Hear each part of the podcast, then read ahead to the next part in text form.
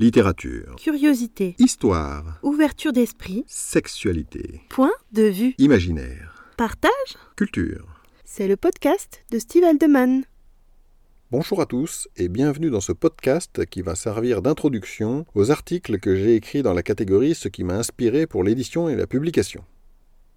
Lorsque j'ai voulu publier mon premier roman, je me suis naturellement tourné vers les maisons d'édition traditionnelles, nous étions en 2011 et je n'avais pas entendu parler des solutions d'auto-édition. Et puis surtout, je voulais passer par un éditeur à compte d'éditeur. Pour moi, c'était avant tout un challenge. On lit partout que les éditeurs traditionnels reçoivent des dizaines de manuscrits par jour, qu'ils en publient seulement 1%, et que la plupart du temps, il ne s'agit pas d'auteurs inconnus. Alors j'avais envie de relever le défi.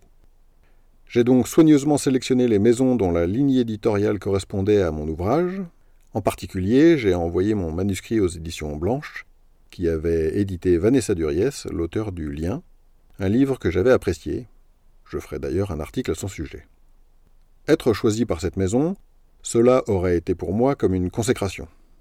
J'ai donc envoyé une dizaine d'exemplaires de mon roman, en respectant scrupuleusement les exigences des divers éditeurs, et j'ai attendu.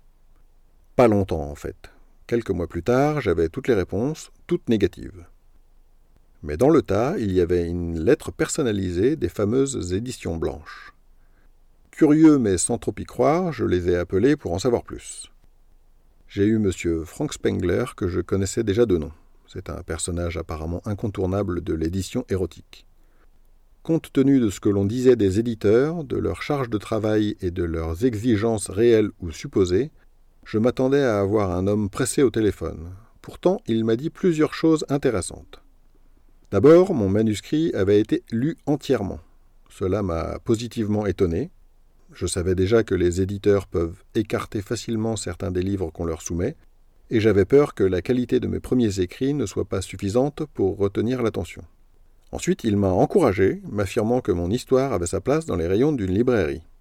Et surtout, il m'a dit qu'il ne le prendrait pas parce que son sujet ne correspondait pas aux attentes des lecteurs à ce moment-là. Il n'était pas sûr d'en vendre assez pour que ce soit rentable, mais que les modes changeaient vite.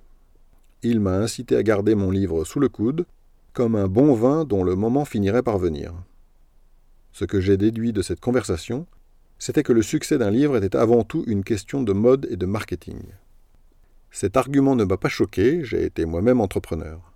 Mais cette évidence m'avait temporairement échappé, car j'étais pris dans le processus de création littéraire qui n'est pas forcément compatible.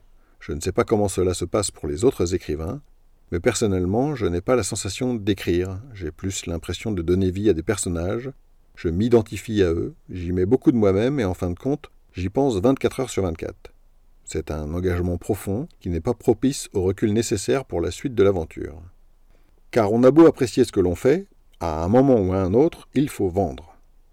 Peu importe l'attachement que l'on a pour nos histoires et nos personnages, il faut considérer son livre comme un produit à vendre, sinon personne ne le lira. Des années plus tard, après avoir écrit le roman de science-fiction qui me tenait à cœur, c'est de nouveau posé la question de la publication. Nous étions dorénavant en 2020, et le paysage de l'édition en France avait considérablement changé. Dans les articles de cette catégorie, je vais vous parler de ceux qui m'ont inspiré et qui m'ont aidé à construire ma démarche d'auto-éditeur. Vous pouvez découvrir les liens en description pour approfondir les sujets dont j'ai parlé. Si vous avez écouté cet épisode en podcast, je vous invite à vous rendre sur mon site stevealdeman.com pour y découvrir les liens en question, d'autres articles ainsi que les romans que j'ai écrits et ceux qui seront bientôt publiés. Je vous souhaite une excellente journée et à bientôt pour un prochain numéro.